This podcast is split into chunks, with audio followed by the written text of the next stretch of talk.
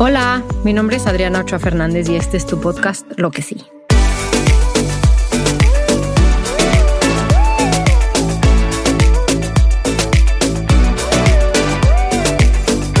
Lo que sí reúne anécdotas, historias, pensamientos con personas que están haciendo cosas para tener un mundo más justo, más equitativo y para que podamos reflexionar lo que queremos. Si buscas un mensaje de optimismo y motivación, crees que un mundo mejor es posible y si quieres que pongamos el reflector en lo que sí se está haciendo para lograr un cambio, te invito a quedarte a este tu podcast. Muy buen día, buenas tardes, buenas noches, donde quiera que te encuentres. El día de hoy estoy grabando el primer episodio de Lo que sí, con mi amiga y maestra Daniela Cárdenas. En este episodio hablaremos sobre por qué es importante encontrar un propósito y hacer lo que te gusta. Dani Cárdenas es licenciada en idiomas modernos, ha trabajado en diferentes ONGs y fundaciones en España, Estados Unidos y México. Tiene dos certificaciones en lactancia, una como asesora certificada de lactancia por EduLacta y otra como Certified Breastfeeding Counselor por Childbirth Services. Y más recientemente se certificó como Health Coach por la IIN de Nueva York. Dani es fundadora de María Lactance, el techo que engloba todos sus proyectos de lactancia. Es cofundadora de la certificación LEAK, es autora, host del podcast María Lactance y tiene como experiencia dando asesorías y cursos de lactancia. Además, ha estado eh, de voluntaria en el Hospital Materno Infantil y ha sido invitada a participar como ponente y otros programas educativos, certificaciones, talleres y blogs. Para mi gusto, Desayuna, come y cena y de snacks temas de lactancia. Fuimos juntas voluntarias del Hospital Materno Infantil y me he enseñado todo lo que sé de cómo ayudar a las mujeres en el tema de lactancia. Así que si alguien tiene alguna situación, Dani definitivamente es la buena. Ha escrito dos libros, una novela de la historia de Venezuela y ahora lactancia consciente. Da asesorías, imparte conferencias y cursos y temas de bienestar, nutrición y lactancia. Bueno, en realidad este no es el primer episodio de lo que sí. El primer episodio salió muy mal y lo estamos regrabando. Entonces yo quería que fuera el primer episodio porque Dani es la que me impulsó a hacer este proyecto y pues estoy muy agradecida con ella. Dani, mil gracias por estar aquí. Muchísimas gracias por aceptar la invitación.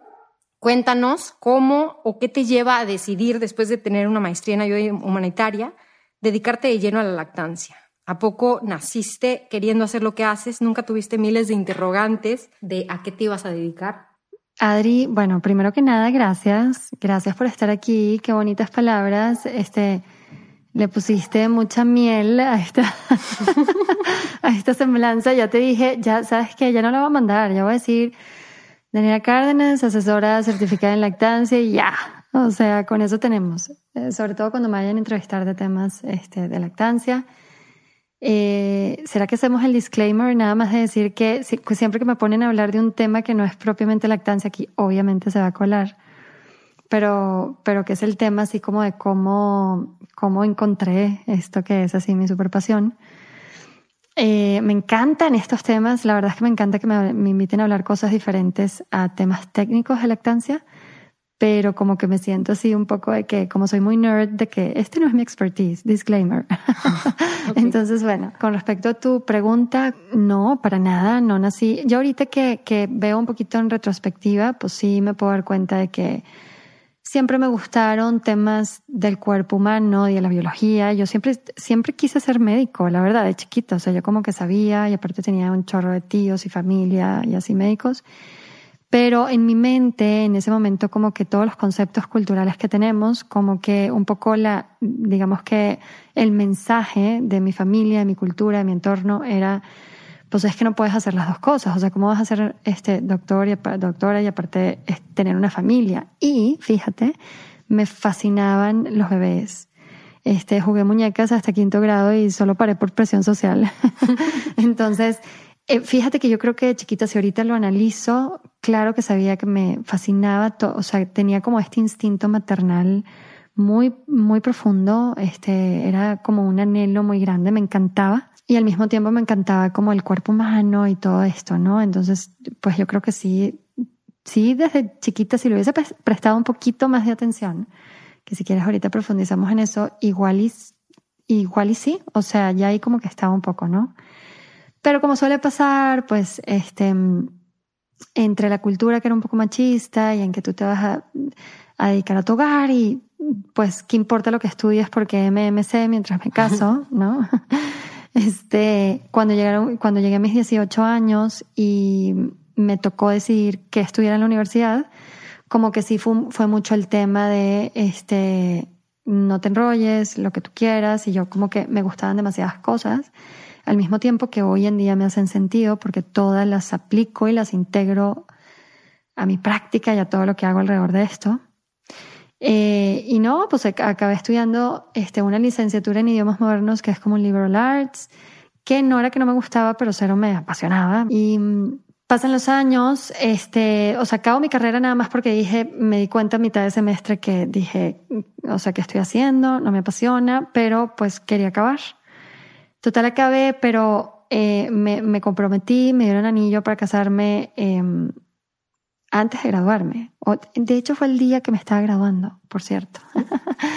y entonces, eh, pues para no hacer el cuento muy largo, nos fuimos a estudiar afuera, nos casamos y entonces, pues ya, ¿verdad? Ya me salí del país, no era como que voy a em, empezar una carrera nueva. Y ahora sí, cuando decidí que este, eh, maestría hacer, aunque todavía no estaba muy clara, mínimo sí supe que ya yo quería algo que me empezara a hablar un poquito más que me empezara a estar como un poco más alineado a mis valores, que, me, que tuviera como un poquito más de propósito, que me moviera un poquito más.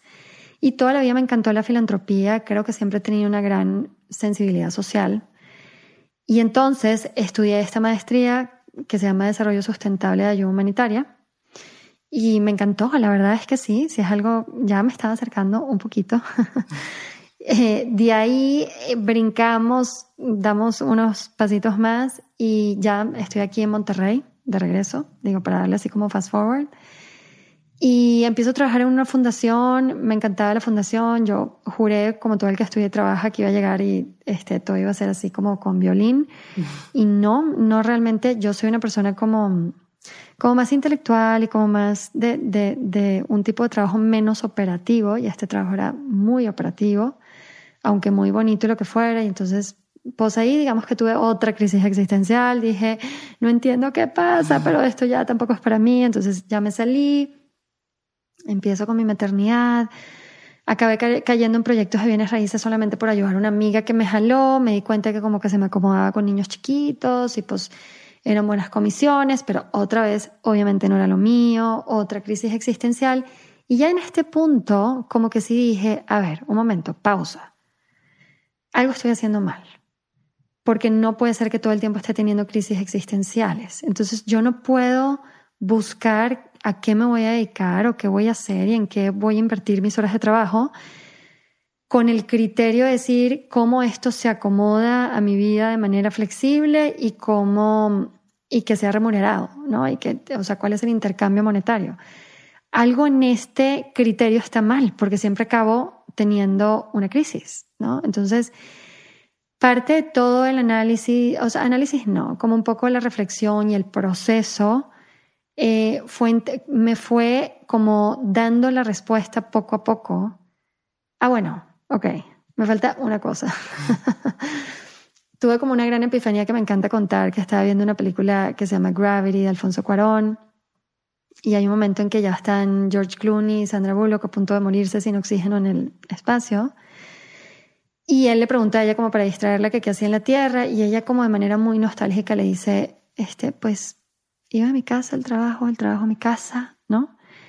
Y yo tuve como una gran epifanía en ese momento y dije, oye, el día que yo esté en mi lecho de muerte, que ya me vaya a morir, yo no quiero decir con nostalgia lo típico, ¿verdad? Estoy en mi lecho de muerte y ¿por qué no estuve más con mi familia? ¿Por qué no le di más valor a lo importante, no? Claro sino que yo dije, yo la verdad es que quiero que todo el tiempo que, que estuve trabajando, que estuve fuera de mi casa, que estuve, sea igual de valioso y haya 100% valido la pena, etcétera, ¿no? Entonces, me empecé a dar cuenta de que el orden de prioridades tenía que cambiar y que lo primero de todo era que fuera algo que me moviera, que me aportara, que tuviera un propósito, como de alguna manera, como suena cursi, pero vivir el amor de otra manera que no sea solamente la familia o las personas que queremos, ¿no? Y entonces, ahora sí, con este criterio, cuando tuve a mi tercer hijo, este, que ya tuve muchos problemas como siempre con todos al principio de la lactancia, pero me fascinaba y yo creo, creo que por eso seguía, ¿no? Era más como por la parte espiritual de que porque fuera protectora o nutritiva llegó un momento en donde este, dije, no, yo a esto me quiero dedicar, o sea, yo, nadie sabe nada, yo quiero ayudar a otras mujeres que no tengan este problema, ¿no? Y no tenía ni idea ni de dónde prepararme, ni de cómo prepararme, ni de cómo hacer, no tenía ni idea de si se podía de alguna manera ser rentable o, o convertir en un trabajo remunerado, no tenía ni idea, pero ahora sí ya no me importó, como que esta vez sí tuve súper claro que lo primero era todo lo demás y que lo otro ya iba a ver cómo poco a poco se iba a ir armando, pero cambié 100% el criterio bajo el cual yo escogí hacer, como que en mi búsqueda, porque realmente siempre estuve como en una búsqueda, hasta que llegué a esto y encontré este, lo mío. Eh, y así fue. Y me acuerdo que le, le, platicaba a dos, tres amigas con las que hablaba de este tema y me miraban con cara así como de cositas, como que les daba cosa decirme que, este, buena suerte, ¿no? eh, y así fue. Así, así llegué a la lactancia. Sí, yo recuerdo cuando te conocí que estabas como en búsqueda, o sea, ibas a las reuniones de la Liga de la Leche, luego estabas como buscando de un agente certificador en lactancia en Monterrey y no había, ¿no? Había muchos eh, espacios para dulas o espacios para educadoras perinatales, pero no había un agente certificador en lactancia y es por eso que decides tomarlo en Miami y es que decides tomar el de Dulacta. Pero ni siquiera sabía que existían ni cómo encontrarlos, o sea, no eran tan conocidos como son hoy en día. Esto fue hace seis años. Claro. Y si es como una especie de rásgate con tus propias uñas porque cómo le hago, ¿no? O sea, sí. 100%, sí. ¿Y tú batallaste en la lactancia? O sea, con tus tres hijos. Muchísimo, muchísimo. Todos los problemas los tuve repartidos en tres. no, sé, no, sé, cómo aguanté. Sí, exacto. Eso lo, lo debí haber leído en tu semblanza. una maestría en lactancia con tres Una maestría en lactancia antes de hacerse, este, certificarse. Sí, sí, sí. Tuve muchos problemas. Oye, Dani, qué padre. ¿Y qué resultados has tenido al dedicarte a lo que te apasiona? Bueno, lo primero que creo que es lo más importante, fíjate, ya nunca más volví a tener crisis, todo lo contrario. Ahora parece que estoy en, en tipo, en un high de todo el tiempo estoy como que digo, ya, o sea, qué intensa. o sea, bájale dos, ¿sabes? O sea, yo misma digo, no puedo creer, o sea, ¿de dónde? No puedo parar. Literalmente, eso siento. Todo lo contrario que la otra vez, es como que de alguna manera te empujas un poquito y te empujas como a seguir, ¿no? Y, como que, digo, todos los trabajos tienen ups and downs. Esta semana me, me tocó dura y la verdad es que me siento como un poco drenada y un poco, sé que tengo que buscar mecanismos de balancearme y tomar aire. Pero, pero, pero es otra cosa, es otra cosa. O sea, voy sola es como que tengo un motor que solito me impulsa este, y no lo, no lo tengo que buscar ni lo tengo que forzar, o sea, y yo creo que eso es lo más padre, ¿no? Obviamente, parte de por qué tengo ese motorcito es por como todo el círculo virtuoso y toda la retroalimentación positiva que recibo, porque estoy haciendo algo particularmente en donde verdaderamente conecto con, con los demás, este, verdaderamente sí suena cursi, pero es la verdad, vives el amor. Porque en serio, o sea, a mí me importa, me importa cada mamá que atiendo y que veo, cada bebé, me importa, ¿no? Y, y le tengo cariño y este, como que se teje una relación. Em, la verdad es muy padre, ¿no? Toda la retroalimentación positiva que de repente recibes que, ojo, no, para bien y para mal, los resultados no, buenos no son todos míos, los malos tampoco, porque no todo depende de mí depende de la mamá y todo el, o sea, el 98% del mérito es de la mamá, ¿verdad? De todo lo que ella hace. El bebé ni sabe, pero pues ahí esa es la parte de suerte. Entonces, para bien y para mal, ¿no? Para los buenos y los malos resultados, ¿no? Este, pero, pero sí, toda la retroalimentación positiva y la manera en que te das cuenta que tocas vidas es algo invaluable, ¿no? O sea, es, es súper importante y súper positivo, ¿no? Claro, y la vez pasada que grabamos el primer episodio de que no se grabó bien porque sonaba mucha estática, me contabas como cuando ibas a, a, ver una mamá era como un momento mindful, ¿no? En donde mm, es el tiempo no pasa. Yo soy una persona muy distraída. Soy, yo, yo digo que yo tengo ADHD, ¿sabes? Bueno, sin el hiperactivismo porque nunca he sido una persona así como hiperactiva. Pero sí soy muy distraída y la mente me brinca de un pensamiento a otro muy rápido. Y es impresionante, de verdad no puedo pensar en otra actividad que me mantenga más centrada y enfocada en el momento y en lo que estoy haciendo que en una asesoría de lactancia. Es una cosa impresionante. O sea, me pierdo en el momento. Es terapéutico, literal. O sea, es más, si de repente me ha pasado, que de repente algo me pasa, ¿verdad? Como todos. pero, bueno, tienes trabajo y ahí vas. Y de repente voy así en el carro y digo, estoy, estoy revuelta, ¿sabes qué? No quiero ir y respiro y lo que quieras. ¿Sabes qué? Llego y se me desaparece, no, no estoy pensando en nada más. Entonces me paso dos horas en donde no pienso en otra cosa, más que en lo que estoy haciendo y cuando salgo estoy renovada. Te lo juro, literal, como si hubiese hecho una meditación de dos horas. Y, es algo que me requiere cero esfuerzo. O sea, mi mente sencillamente se centra y se concentra en el momento y ya. Entonces, digo, suena muy romántico. Pueden haber casos en donde de repente hay caos, este, el bebé está llorando mucho, la mamá no sé qué, que, o estoy muy cansada, se me está extendiendo mucho, pero no me quiero ir sin dejar paz no me quiero ir en el medio del caos y entonces ya me, o tengo un estrés porque sé que tengo que llevar a otra asesoría o lo que sea y entonces, bueno, no todo es perfecto, de repente tampoco, ¿verdad? Sí puede ser que piense en algo más o que me llame alguno de mis hijos, así o así. ¿A qué hora llegas? no, y lo que está bien ¿Puedo comer helado, mamá? sí, al ratito te marco. Exacto. Oye, ¿sabes qué está padrísimo?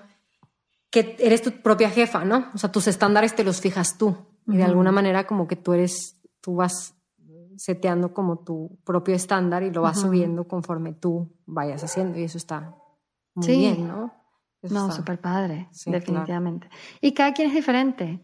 O sea, yo me he dado cuenta de que yo funciono muy bien así. O sea, yo tener una persona que me esté diciendo qué hacer y cómo. no, gracias. Pregúntenle a mi esposo.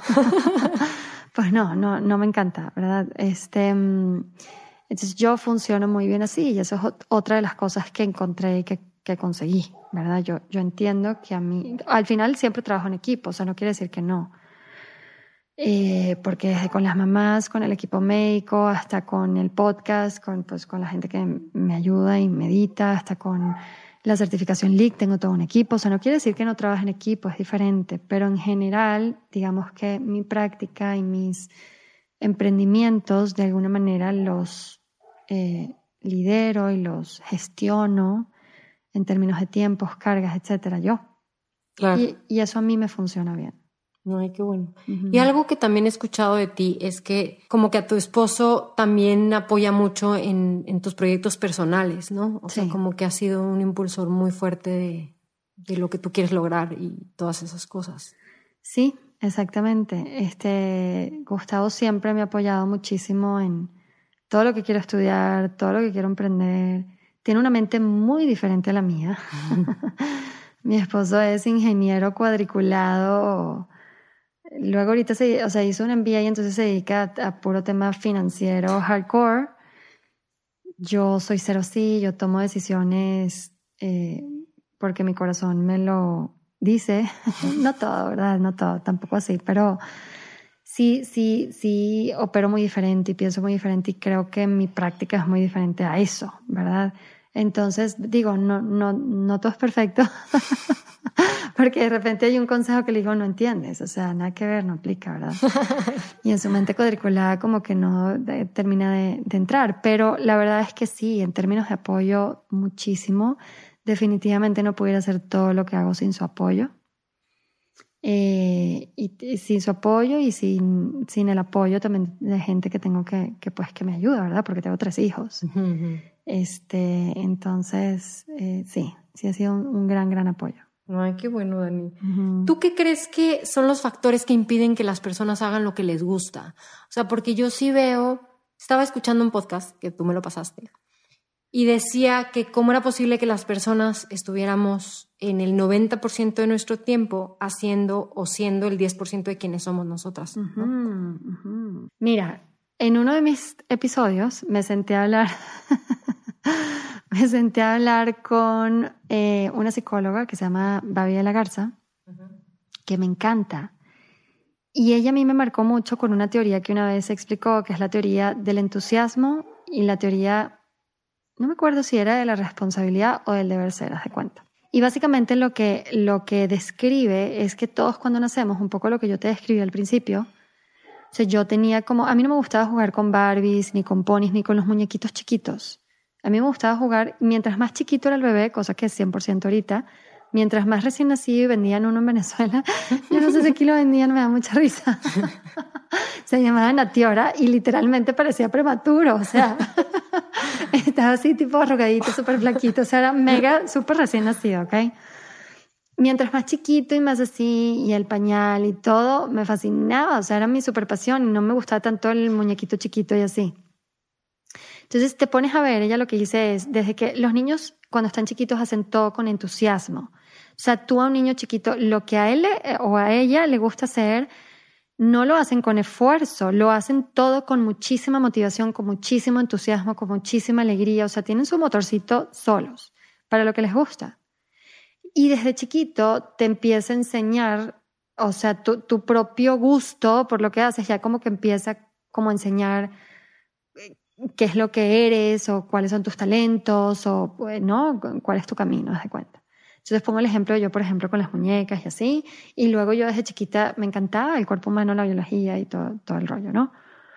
Pero entonces lo que sucede es que los adultos que vivimos en el deber ser y en el esfuerzo, es la cultura del entusiasmo versus el esfuerzo. Y el esfuerzo, ¿verdad? Porque muchos hemos pasado por todo el mismo proceso y entonces estamos en eso que tú acabas de describir de un 90% de hacer y no de ser y la verdad es que la mayoría, o yo creo que el porcentaje más alto, no tengo esta cifra así científica, pero el porcentaje más alto seguramente no se está dedicando a su superpasión, ¿verdad? Como, como fuente de ingreso económico, etcétera, ¿no? Y entonces, esos adultos, que son los padres de esos niños, traen como estos conceptos y estas creencias y este chip de que a ver, hay que hacer lo que hay que hacer, es el deber ser, es el esfuerzo. Sí, ya sé que te encanta cantar, ya sé que te encanta este dibujar, pero ven, mijito, que tienes que hacer matemáticas. O sea, y ven, mijito, que tienes que, ya sé que te gusta ser libre como el viento, pero ven que tienes que ordenar. Y ya sé que te gusta, ¿no? Y entonces, poco a poco, sacamos a los niños de ese entusiasmo y de ese canal que ellos tienen naturalmente y nos los traemos al esfuerzo ya sé que esto te gusta, ya sé que esto te mueve, ya sé que esto te motiva, pero así no es la vida y te tienes que forzar y te voy trayendo y trayendo, trayendo hasta que pasamos a los niños de esa cultura del entusiasmo a esta cultura del esfuerzo, ¿verdad? Y entonces, yo creo que esta es la razón principal. Luego te tienes que estar, tipo, la crisis de los 40, que las puedes tener antes o después, ¿verdad? O tantas crisis que tiene la gente cuando ya se hace grande y dice, no me estoy dedicando a lo que me gusta, soy infeliz, este, esto no es lo mío, quiero buscar mi pasión, ¿verdad? Como le pasa a tanta gente ya cuando experimenta el mundo laboral y tiene estas crisis que tuve yo, de decir, esto no es lo mío, ¿qué estoy haciendo? Y entonces en esta búsqueda de repente, ¿no? Mil historias que te dicen, finalmente encontré mi pasión, finalmente tuve las agallas de dejar esto para buscar lo que me gustaba y luego vi cómo lo, lo hacía un trabajo o cómo lo monetizaba o no. Entonces, yo creo que esta es la razón principal. O sea, es, es un tema como cultural, es un tema, bueno, muy importante, me falta una parte, que es que, que en el mundo de dinero, y esto, o sea, se le hemos asignado como cultura y como sociedad, al dinero lo separamos de los valores más importantes. Entonces, el dinero, en la, en la mayoría de las culturas, tiene como esta connotación como de que es superfluo, de que es nada más asociado a lo material, de que es, entonces, bueno, lo necesitamos porque todos sabemos que así se mueve y funciona el mundo, lo necesitamos, punto y se acabó, pero eh, pues, pues ni modo, tenemos que hacer lo que tenemos que hacer para recibirlo, aunque no esté alineado a nuestros valores, ¿no? Entonces tus valores lo dejas de hobby, lo que te mueve, lo que te apasiona, lo que está alineado a lo bueno, a lo noble, a lo profundo, lo que te hace que todo tu tiempo fuera cuando estás en tu lecho de muerte haya valido la pena, eso lo pones a un lado en paralelo y por el otro lado haces pues eso que tienes que hacer para recibir esa transacción monetaria y poder recibir el dinero. Y entonces hay como un divorcio, es como si, el dinero estuviera como manchado de, como de sucio, ¿no? Es como, como muchas veces pasa en, en las actividades nobles de que cómo vas a cobrar por algo que estás haciendo súper noble y súper bonito ¿Por qué? ¿Quién dijo? Eso bonito y eso noble es tu manera de, de retribuir, de, de dar tu energía, tu conocimiento, tu trabajo y recibir. Y todos deberíamos de tratar de buscar de que ese intercambio monetario fuera a través de estas actividades y no separarlo de nuestros valores más profundos y, de nuestros principios, que estuviera completamente alineado y que podamos estar ayudando y que podamos estar sirviendo y que podamos estar conectando y que podamos estar recibiendo y además recibir este intercambio monetario que todos necesitamos, ¿verdad? Para operar y vivir en este mundo este, pero sin, sin divorciarlo. Y yo sí siento que está divorciado y por eso los papás te dicen, qué bonito, qué bonito todo eso, pero eso no te va a dar lo que necesitas para comer. Entonces, qué bonito, qué bonito, sí hazlo de ladito, pero ven para acá que te voy a enseñar cuáles son las cosas que dan.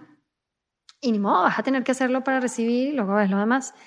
Y creo que las cosas van por ahí. Creo que como cultura sí somos y entonces por eso tienes la crisis, actúas o no actúas y, y, ese es el problema, pero desde chiquito ya sabemos, ¿verdad? Claro, yo me acuerdo perfecto, yo quería también, yo también quería ser o educadora especial o doctora. Y me acuerdo que de repente, no, pues que comunicación, no, comunicación está saturado. Y administración de empresas, no, administración de empresas también. Entonces, como que era mucho, este no te va a dar, este sí te va a dar, este mejor ni te metas, ¿no? Y el criterio era el dinero, en vez del criterio ser qué te mueve.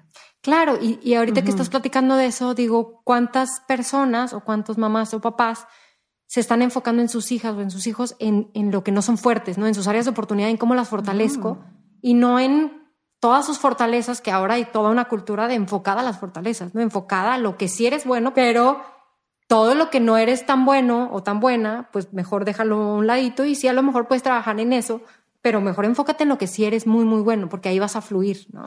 Y si te fijas, es una cultura de miedo, 100%. Claro. Es una cultura de escasez. Me explico, y no te das cuenta, pero esa es la verdad.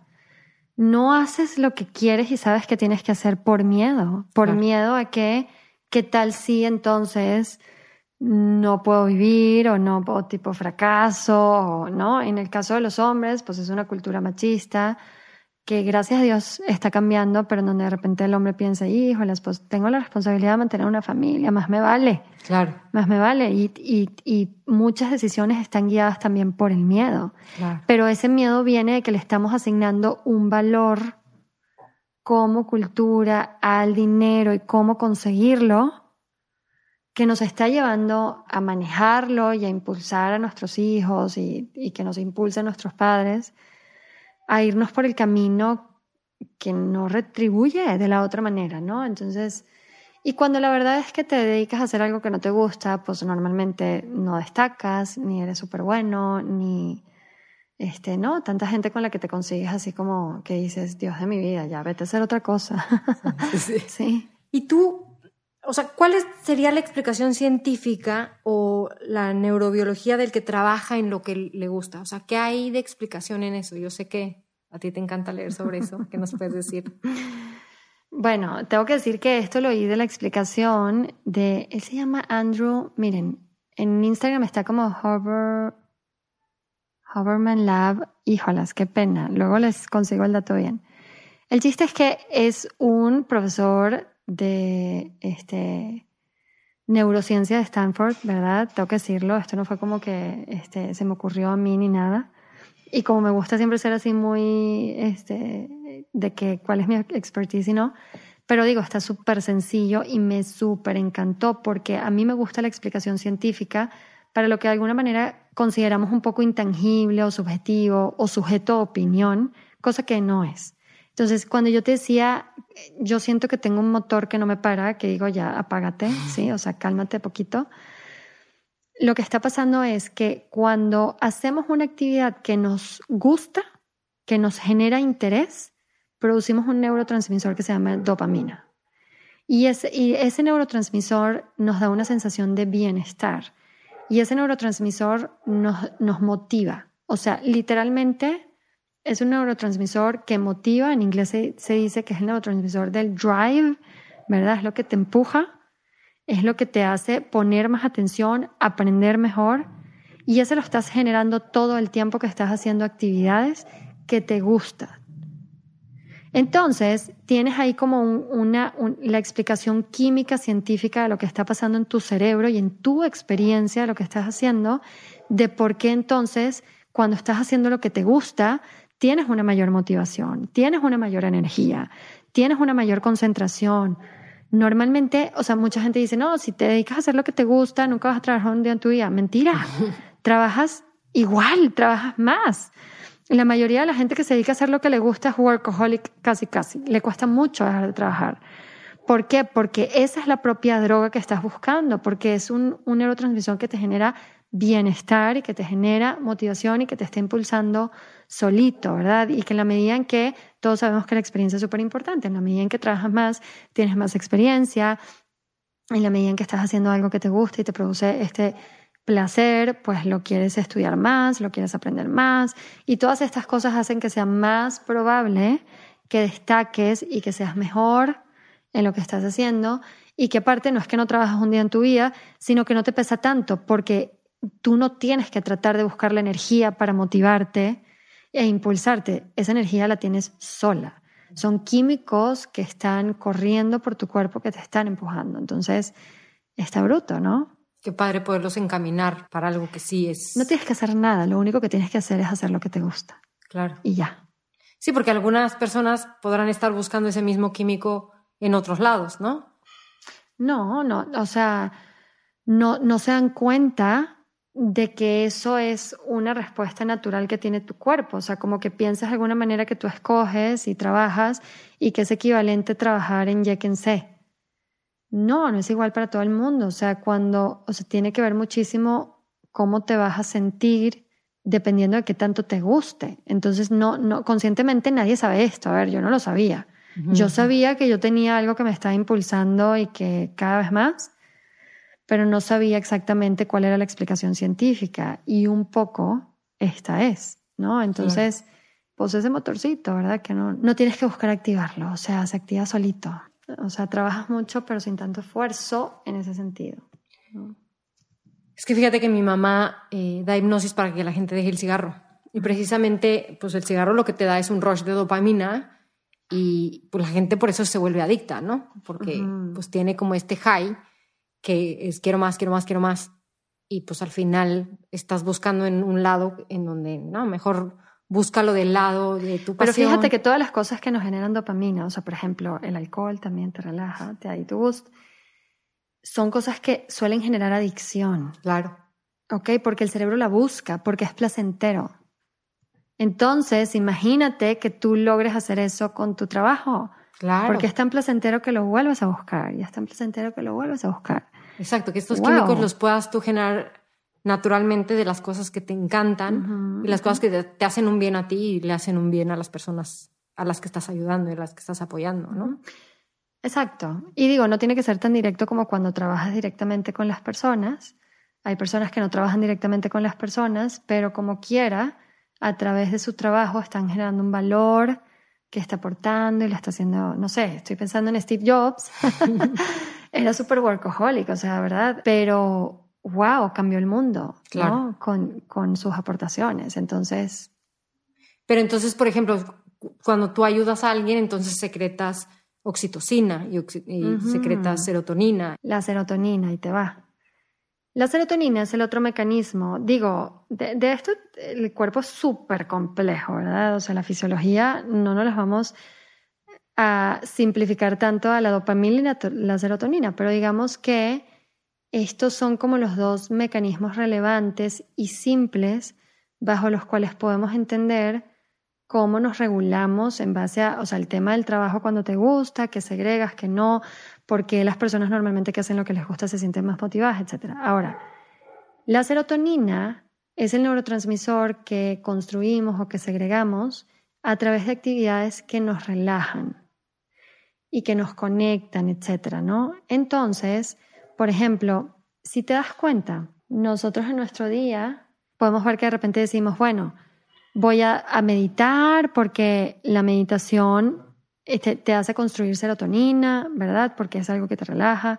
Y entonces voy a hacer ejercicio a tal hora porque igual, o estoy todo el día trabajando y de repente tengo un break y estoy con mi familia me relajo, conecto con mis hijos, con mi esposo, con una amiga, con un amigo. Y entonces estas cosas, estos breaks, estos todo, son constructores de serotonina, que de alguna manera necesitamos. Es como, esta analogía no la hace el, el profesor de Stanford, pero me voy a atrever a hacerla yo. Es como, haz de cuenta que lo que sucede con el páncreas cuando estás comiendo todo el día azúcar, azúcar, azúcar, azúcar, que se empieza a atrofiar, ¿verdad? Y entonces em, puedes empezar a tener problemas de que no produce suficiente este, insulina o de que ya las células no tienen la misma sensibilidad a la insulina y todos estos problemas, ¿ok? Porque por un abuso constante del azúcar necesitamos balance, necesitamos descanso, ¿verdad? Para todas las hormonas y los neurotransmisores, etcétera, que producimos en el cuerpo.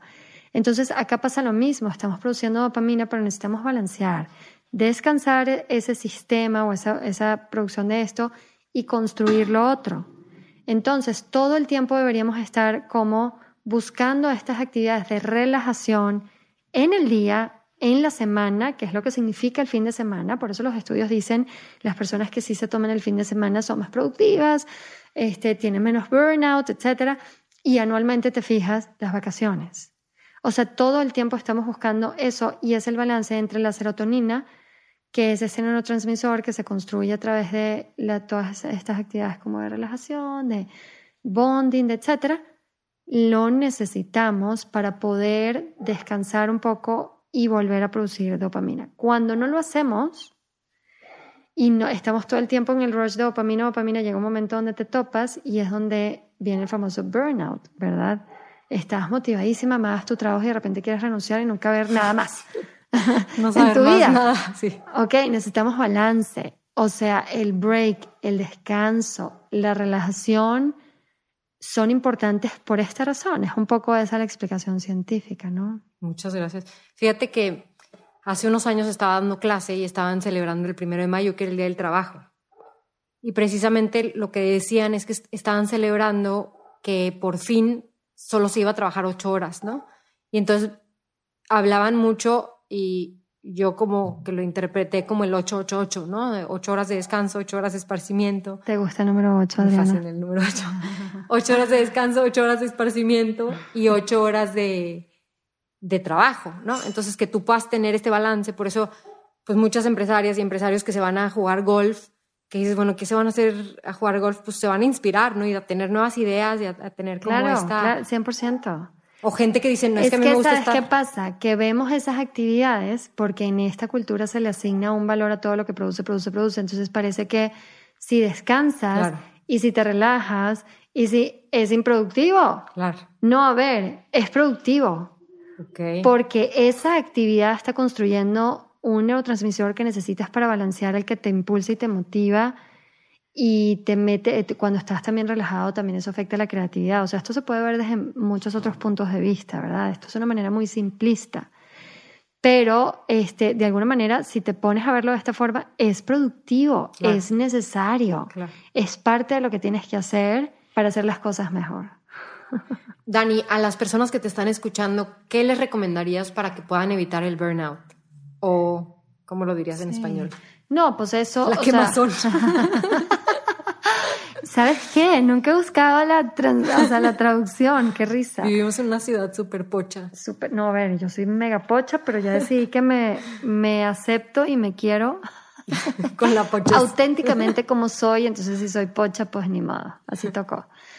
Em, nada, eso, o sea, balancear en ese sentido, y, digo, no siempre se puede hacer así. Yo hice un episodio que se llama El ritmo, y me encantó porque cuestiona de alguna manera este tema de que el balance no es un equilibrio perfecto. De repente tienes una semana que fue de locos y no pasa nada, pero luego buscas como a lo mejor que, que tengas a lo mejor un fin de semana después una semana que fue de locos, más relajado, mientras que si tuviste una semana que estuvo ok, a lo mejor como tuviste mecanismos de relajación en tus días dentro de esa semana, pues puedes trabajar el fin de semana. ¿Me explico? O sea, yo, por ejemplo, trabajo muchas veces el fin de semana sin sentir que me está drenando, pero cuando siento que tuve una semana muy fuerte, ya no lo hago, ¿no? Entonces, no tiene que ser como un ritmo estático, te puede pasar que sea también un mes o que sepas que tienes unos proyectos y te van a venir tres meses tremendos y luego este, balanceas, pero al final es entender la importancia que tiene dentro de nuestra productividad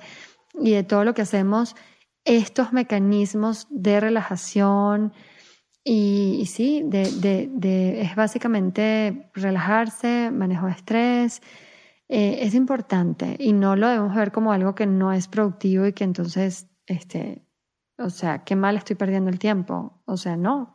Aunque te fascine lo que hagas, es bien importante tener estos espacios en tu día, en tu semana, en tu mes, en tu año, ¿no? Claro. Fíjate que me gustaría agregar algo que dice mucho Elena Olascuaga, también la vamos a tener en el programa, date crédito, ¿no? O sea, que en la noche tú puedas como darte esta palmadita y decir, hice lo que pude, hice lo mejor que pude, mañana va a ser un día mejor, o sea, como no ser tan exigente o no tener estas expectativas mm. tan, tan altas. No, y la autocompasión, ¿no? Como decir, este, pues todos somos humanos y todos nos podemos equivocar y todos estamos aprendiendo todos los días, nunca, nunca jamás paras de aprender.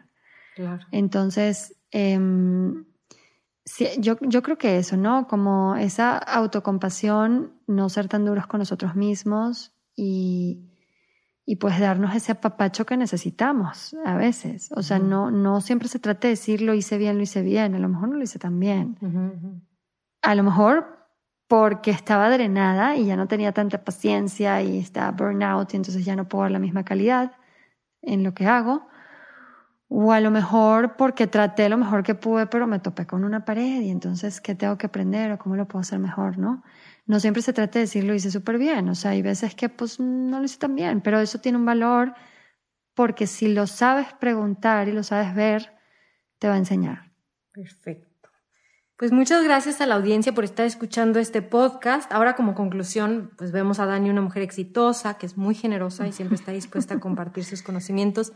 Te voy a hacer algunas preguntas. Siempre voy a venir aquí con estas flores que me echas. ¿eh? si quieres, si sale mal este episodio, grabamos el tercero. Volvemos a grabar. Eh, Dani, ¿qué le recomiendas a la audiencia o cómo le hace Dani cuando tiene un chorro de flojera en la mañana? Bueno, si no tengo, yo te voy a decir algo, yo sí deliberadamente, me encanta esa palabra, me hace sentir muy empoderada. Deliberadamente, si tuve a lo mejor dos mañanas de locos, a mí, yo, a mí no me gusta correr, no me gusta levantarme de la cama como un corcho, mm, no es como que me levanto y ok, me baño y me tomo el café y ya me voy. O sea, a mí sí lo hago cuando lo tengo que hacer, pero no me encanta. Entonces, cuando tengo a lo mejor dos mañanas así deliberadamente, si voy a tener alguna asesoría o junta o lo que quieras, lo pongo a las 11 de la mañana. Okay. Y me paro súper temprano, porque sí me paro temprano, pero aunque esté de repente estudiando algo o regresando seguimientos o lo que tú quieras, son cosas que tienen flexibilidad y que me permiten operar en un ritmo más lento, más holgado, que no tenga que estar como viendo la agenda, el reloj. O sea, yo necesito eso, yo, por ejemplo, Daniela, ¿no? Entonces, o sea, cuando ya digo estoy súper cansada, es lo que estábamos hablando del burnout, eh, deliberadamente lo hago así para recargarme. Tengo flojera y me consiento. Digo, va, tengo flojera y me voy a quedar en pijama hasta las 10. A la cama. Me Yo en pijama hasta las 10 y a las 10 me baño y me alisto y me voy, me explico. O sea, cuando hay que escucharse, hay que escucharse también, ¿verdad? No es todo el tiempo y te empujas y vamos y tú puedes. O sea, a ver, no, ¿verdad? Hay veces que tienes que, pero normalmente en ese tienes que, si hay oportunidades de ver de qué manera flexibilizo. Si a lo mejor no es en tu mañana, dependiendo de lo que hagas, seguramente hay una manera de buscar como estos este, mecanismos y eso es lo que hago, ¿no? Por ejemplo, con el ejercicio, el otro día preguntaba, me encantó, en Instagram hicieron una encuesta y me dijeron, yo decía, ¿cómo haces cuando tienes mucha flojera de hacer ejercicio? ¿Te empujas para tipo la disciplina o no te empujas para escuchar a tu cuerpo? Y uno me decía, no, yo me empujo y cuando empiezo si no, fíjate, Pocho, if I'm not feeling it, o sea, tipo a los 10, 15 minutos paro, porque eso quiere decir que ya no era empujarme, es que algo está en mi cuerpo y dije, Ay, fíjate, me, me, gustó, me gustó. Entonces, de una manera muy intuitiva es un poco como lo manejo. Me encanta. Eh, pregunta número dos, ¿cómo le haces para eliminar el diálogo interno negativo? ¿Lo tienes? ¿No lo tienes? Ay, ¿Lo todos tenemos a Cruella de Vil dentro de nosotros. Este, mm, eh, corto el pensamiento. No, no trato de pelear, ni justificar, ni, ni defenderme frente a, o sea, al pensamiento negativo que de repente dice, ¿verdad? Este, sencillamente trato de, de, cortarlo y hacer Como un torero, o sea, como que lo dejas ir. Ajá. O sea, es como la preocupación. Okay. Te empieza a preocupar algo que si alimentas ese pensamiento, la ansiedad va a aumentar. Eh, córtalo. Okay. O sea, si te pones a discutir con el pensamiento y tratar de justificar, eh, tipo, no, es que, no, te enredas y no va a funcionar. Claro. Siento. Entonces es como un poco, las emociones siempre vienen de los pensamientos, siempre. Entonces, lo que hay es que cortar ese pensamiento y un diálogo interno finalmente es un pensamiento, es una voz que viene obviamente eso es súper profundo, quién sabe si de tu mamá, un trauma o lo que. Tienes una mamá y un papá chiquitines ahí hablándote todo el tiempo. Exacto, entonces es simplemente bájale volumen, este, ignóralo un poquito, cambia el pensamiento y ya, o sea, es un poco la manera en que yo lo manejo y lo manejo mejor. Venga. Tercera pregunta, ¿playa o bosque? Bosque, fíjate. ¿Sí? Me gusta mucho la playa, pero la realidad es que creo que sí, me gusta más el bosque, fíjate. Ok. Cuatro, ¿qué le dirías a la audiencia que está escuchando esto, que 2020 fue un año un poco no tan mm, fluido, que a lo mejor no está pasándola tan bien o a lo mejor que los domingos le da como Sunday blues? ¿Qué le dirías? ¿Sabes que Sunday blues esto lo estaba hablando con mi hijo mayor. Para mí Sunday Blues es un indicador de que te estás dedicando a lo que... Mm. Es una brújula. No deberías de tener Sunday Blues. Mentira, que es normal y que todo el mundo tiene Sunday Blues. No, no, no, no, no. Si te gusta lo que haces, no tienes Sunday Blues. Literal. Te emociona que va a ser lunes. Sí. Más si descansaste tu fin de semana. Entonces ahí colamos ese pensamiento. ¿Y qué me preguntaste? A ver, es que me concentré en Sunday Blues. ¿Qué le dirías a la audiencia que está teniendo a lo mejor momentos no tan buenos en este 2020? ¿Qué le dirías para motivarla? Pues bueno, la verdad es que es difícil, no pretendo que una, así, una frase simple este, pueda como hacer el truco.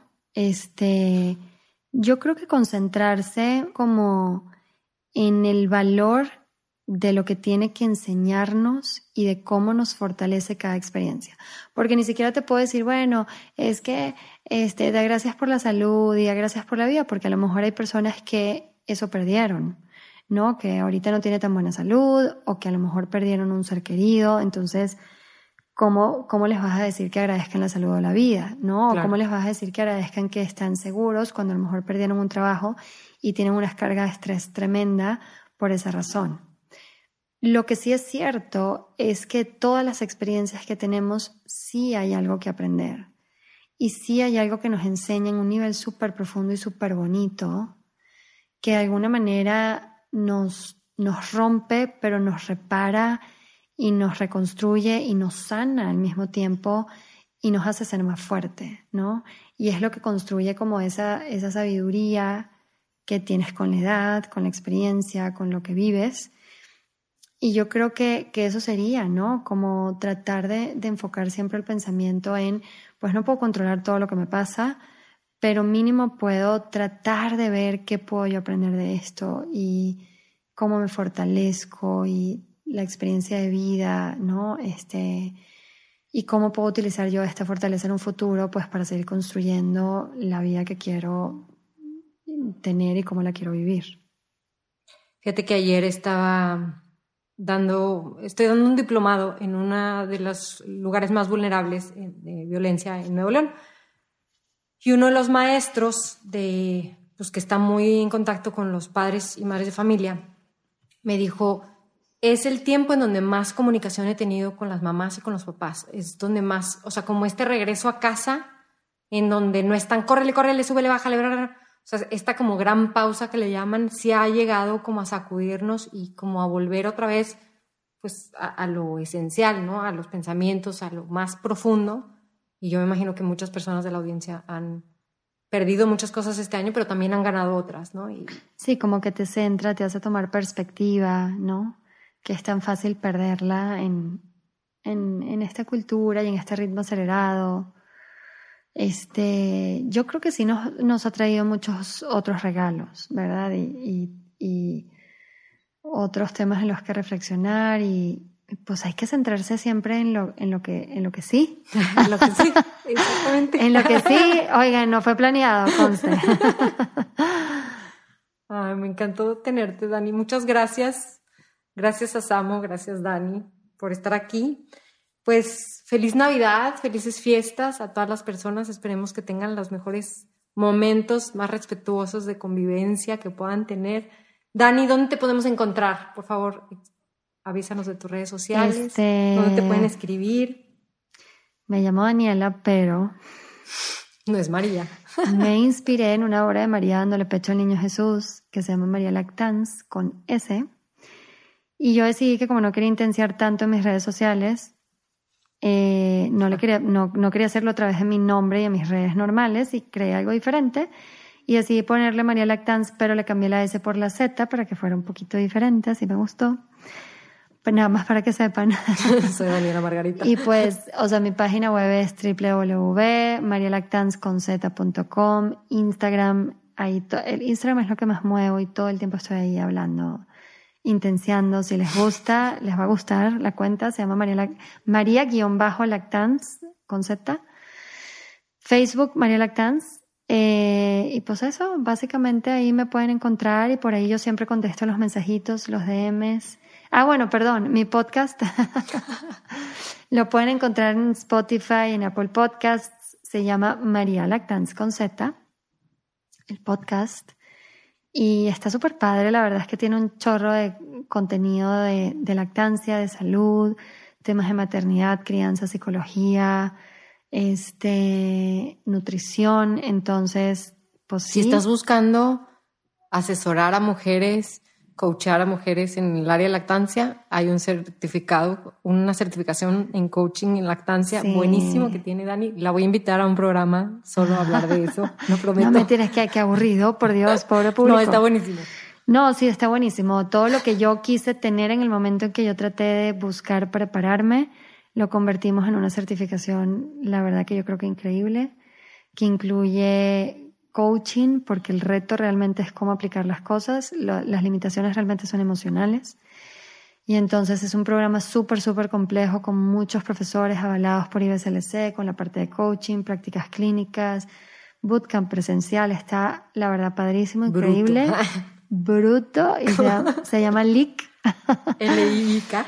Exacto. Y pues bueno, si quieren más información por ahí me mandan DM y yo les mando, yo les mando la liga para que les manden toda la información. Muchas gracias, Dani. Gracias por estar aquí. Suscríbanse en Spotify, en lo que sí, déjenme mensajes. También me pueden buscar en Instagram como Adriana Ochoa con 8A FDZ o lo que sí, es la misma cuenta. Eh, mi nombre es Adriana Ochoa y acabas de escuchar el primer episodio de Lo que sí. Gracias.